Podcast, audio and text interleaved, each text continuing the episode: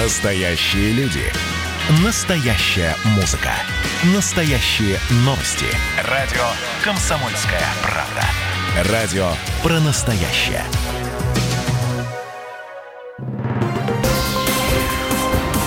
Союзное государство.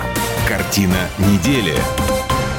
Здравствуйте, я Екатерина Шевцова. Это «Картина недели». В ней я рассказываю о том, что произошло важно в союзном государстве.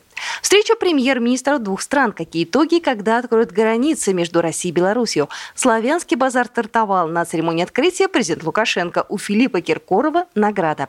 День союзного государства на Славянском базаре. Что интересного? О главных событиях в союзном государстве прямо сейчас.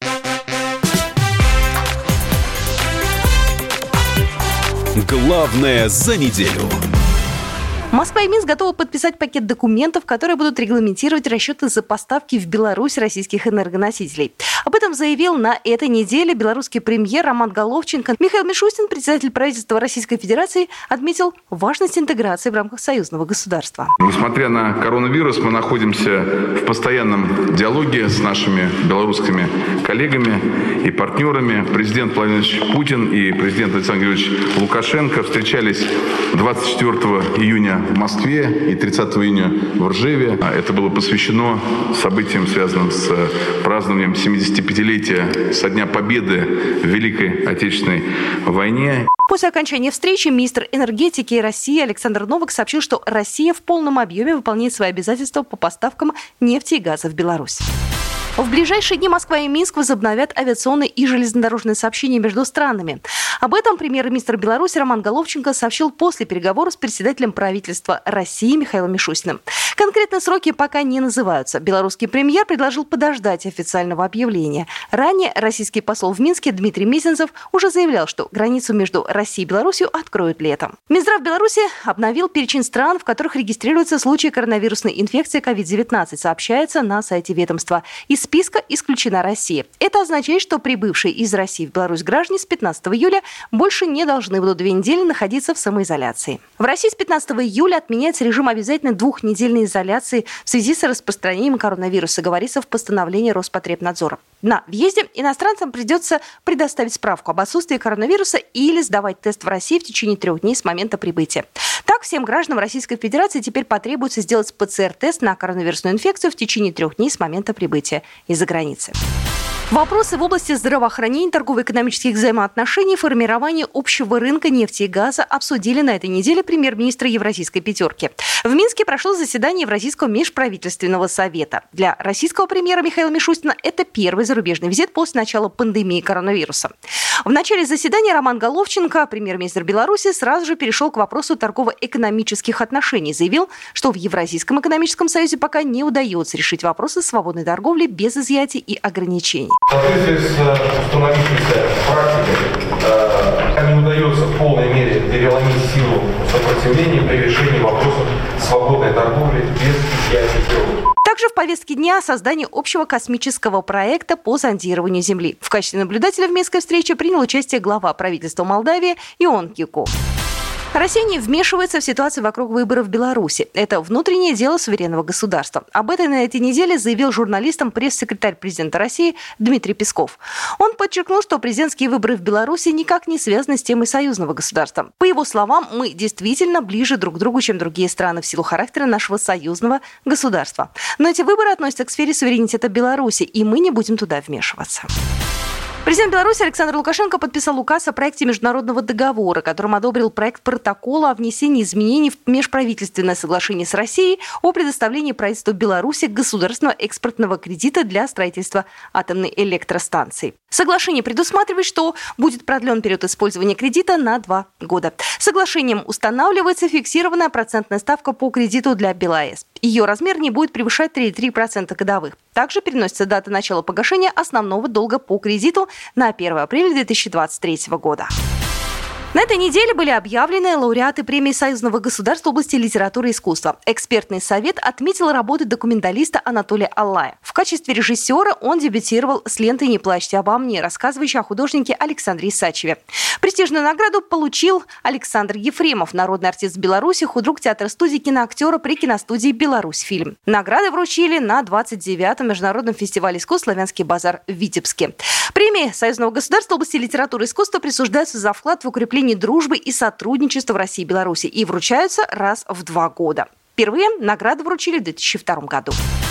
Государственный секретарь Союзного государства на этой неделе посетил Дубровинский льнозавод. Есть ли потенциал у союзного льна? Культура – это трудозатратная и капризная. Уже 8 лет у России и Беларуси не получается наладить совместную работу по этому направлению. Были даже попытки создать отдельную союзную программу. Поэтому Григорий Работа приехал на Дубровинский льнозавод, чтобы предметно изучить вопрос и оценить перспективы совместной программы. Несколько раз пытались возродить, и которая, так сказать, в силу разных обстоятельств, она не получает развития. Да? А, там есть объективные обстоятельства. Вот я хочу все это дело как-то вот, вот, вот обговорить, посмотреть и что-то для себя решить, потому что а, а, предложение значит, осуществить программу «Лен».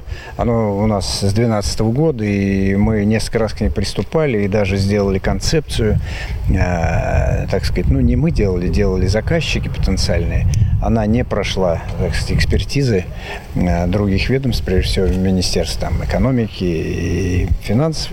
Вот. Э, для того, чтобы понять вообще, будет ли иметь право на жизнь э, такое взаимодействие в виде программ, вот я хоть, приехал сюда, собственно, и поговорить. После разговора с директором завода Анатолием Басенковым Григорий Рапода сообщил журналистам, что у двух стран для выращивания льна и его обработки есть большой потенциал. Но делать выводы пока рано. Результатом станет союзная программа «Лен». Возможно, ее получится реализовать после визита Григория Рапота в Витебскую область. После осмотра завода Григорий Рапота посетил мемориальный комплекс Рылинки. Он был воздвигнут на братском кладбище в память о 10 тысяч советских воинов 11-й гвардейской и 31-й армии, погибших здесь в 1944 году. Их имена высечены на мемориальных плитах. Григорий Рапота возложил цветы к вечному огню и почтил память павших минуты молчания. Главное музыкальное событие лета «Славянский базар» официально стартовал. На церемонию открытия приехал Александр Лукашенко, президент Беларуси. С 95 года он не пропускает первый день фестиваля. Несмотря на закрытые границы, здесь собрались самые яркие титулованные артисты России, Украины, Беларуси, братских нам народов республик и других государств. По-другому, наверное, и быть не могло. Славянский базар стал сердцем культурного и духовного единства. И это сердце должно биться во имя главной идеи, заложенной в основу фестиваля через искусство к миру и взаимопониманию. Через искусство к миру и взаимопониманию – это традиционная награда фестиваля. В этом году Александр Лукашенко вручил ее Филиппу Киркорову. Российский артист на Славянском базаре уже в седьмой раз, а впервые он выступил здесь в 94-м. Вот эти пустые места, которые еще есть тут, они заполнятся. И Славянский базар, если выжил в этот невероятный 2020 год, он будет жить вечно. Мы уйдем, но фестиваль будет жить. На Славянском базаре 17 июля День союзного государства. Гостей праздника ждали не только развлечения. Григорий Рапота провел пресс-конференцию, на которой объявил о новой премии в области науки и техники.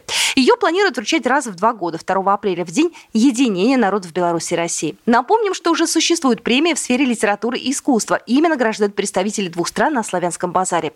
А успехи у союзного государства есть не только в области культуры и на бумажках, а в реальности. Такие, которые почувствуют именно люди. Мы когда говорили о соглашении об отмене виз, это реальная вещь, понимаете? Она затрагивает сразу огромное число людей, причем э, не только там иностранцев, да, но и представителей там бизнеса, науки, культуры и так далее, россиян и белорусов, потому что приглашают гостей и дальше сталкиваются с проблемами, понимаете? И надо, значит, ему ехать не по привычному какому-то короткому, удобному пути, а надо будет обязательно там попасть в пункт пропуска, там, пройти там соответствующие процедуры и так далее, и так далее. Вот мы считали это крайне важно. нужным, чтобы как-то это вот снять. И это удалось, и мы, в общем, рады, да. Э, потом, я вас уверяю, что об этом никто помнить не будет. И, и это правильно.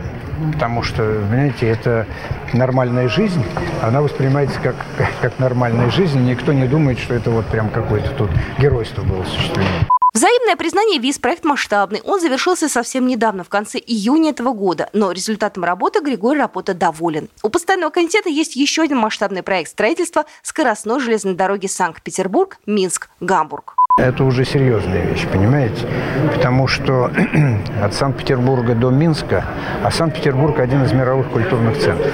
Понимаете, туда должен быть легкий доступ, по крайней мере, уж из Беларуси точно, раз уж мы как бы союзное государство. А там поезд идет по одноколейной железной дороге, я такие только во время в фильмах о гражданской войне видел, да?